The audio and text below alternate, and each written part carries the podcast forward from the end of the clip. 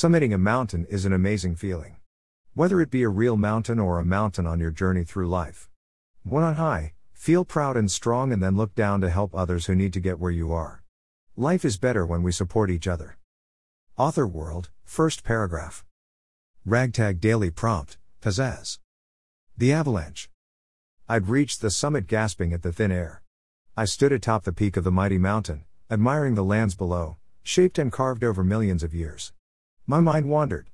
How many had stood here before me? The rest of my team hadn't beaten me. They lacked the pizzazz, the energy to reach the summit. I could see them all through the low lying clouds some thousand feet below me. Exhaustion from the lack of oxygen and the grueling climb had caused them to submit to the mountain. I hadn't come all this way to fail, and so I'd abandoned them and completed my ascent alone. Ludo, you look great up there. Congrats on the victory. Called Tyrone, the team leader, over the radio. I saluted, cheers. I don't mind telling you the view's amazing from up here. Shame there's no pub though, I could murder a beer. Ha! Well, get your arse down here and help carry the rest of us back to the village. We can have buckets of beer to celebrate and recover there. Sounds like a good plan too, I felt it first, a tremor running through the rock. Then I saw it like a great white dragon roaring down the mountainside. Shit. Avalanche. Ty, get the team and get the hell out of there, now. Avalanche? Where? I don't. Shut up and run. Letting go of my walkie, I turned and hastened back down the ridge. The afternoon was wearing and ice was forming beneath my feet. The absence of grip at my soles tightened my chest with fear. One slip up here was certain death. Below me, the avalanche barreled down the gray and white rock faces. The red and orange coats worn by my friends zigzagged downhill all too slow. I jumped the four feet from a ledge and continued down at the jog. By then the blood was pounding my ears as I watched the avalanche smashed into a stand of pine trees. In that instant, it overtook my friends in an explosion of green boughs. No. Oh no. My voice choked.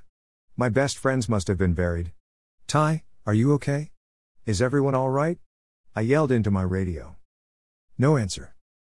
Throwing myself onto an ice covered slope, I rolled and dug my ice axe into the snow. The technique was called glissading, it felt more like downhill tobogganing without the toboggan. I hurled through plumes of ice and snow. Getting down from the mountain by the express route. I'd almost made it cleanly when my rucksack slammed to an unseen rock and pitched me into the air. My body cartwheeled and then the air was driven from my lungs as I slammed back into the snow. Sucking up the pain, I dragged myself to my feet, leaving spots of blood, a stark red, against the white of the snow. I'd bitten my lip when I landed, nothing when my friends were potentially buried by the avalanche. Heading east, I ran past the place where they set up camp to wait for me. There had been an old pine tree trunk on its side there. They'd all been sitting upon it moments earlier. Now it was gone, replaced by piles of shattered ice. Never stopping, I ran on toward the last place I'd seen them. Ty. Come in, team, are you all right? No answer. What felt like hours was only minutes before I plunged into the decimated trees. Ty. Charlie. Alicia. Marianne. I screamed as I followed the avalanche debris downslope. Down here yelled a familiar voice. Running that way, I saw the red coat of Tyrone still a long way below me on the hillside. I could see by the way he held himself, he injured his ribs. I'm coming. Zigzagging a high speed, I bounded over rocks as I leapt down the remaining distance to reach him. You okay? Where are the others? The girls are over there and just, I got them under the overhang up there just in time. The avalanche swept me and Charlie over the edge. Somehow, I came out on top, although I definitely have a broken rib or three. Tyrone grew grave. We can't find Charlie.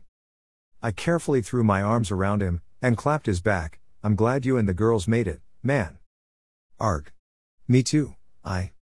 Later, let's find Charlie. Setting myself a determination, I walked to the edge of the ridge. From there, I could see the full path of the avalanche. Taking out my binoculars, I scanned it for any sign of my friend. Ludo, you made it said Alicia, throwing her arms around me. I was never in any danger being way above the avalanche, I graced her cold reddened cheek with a kiss. I'm glad to see you're both okay, I said as I kissed and cuddled Marianne as well. That was the most terrifying thing we've ever. My eyes had settled onto an unnatural brown line. Got him. I yelled as I leapt from the ridge and used my parkour ability to front flip into the snowfall. Never, slowing, I bounded through the avalanche destruction until my hands grabbed onto the brown ski pole Charlie used. Charlie. Where are you? There. Marianne screamed. She'd come down at a different angle. I see his glove. Well done. I told her as the four of us began digging feverishly. We uncovered his arms, chest, and head quickly. What we found filled us with instant dread. Charlie was blue, he was without a doubt dead. No, please don't let him die. Alicia cried. Ripping his jacket open, I began CPR. Pumping Charlie's chest for all I was worth. My body was already aching, burning with exhaustion, but if I could save his life, I would give him all I had. Marianne dropped to her knees to help me.